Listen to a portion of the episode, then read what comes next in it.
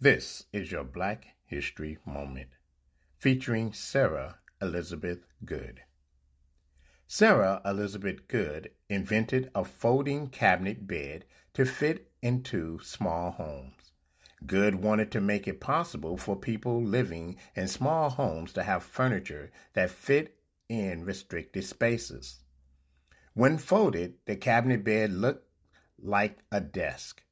Goode is known as the first African American woman to receive a patent on July 14, 1885.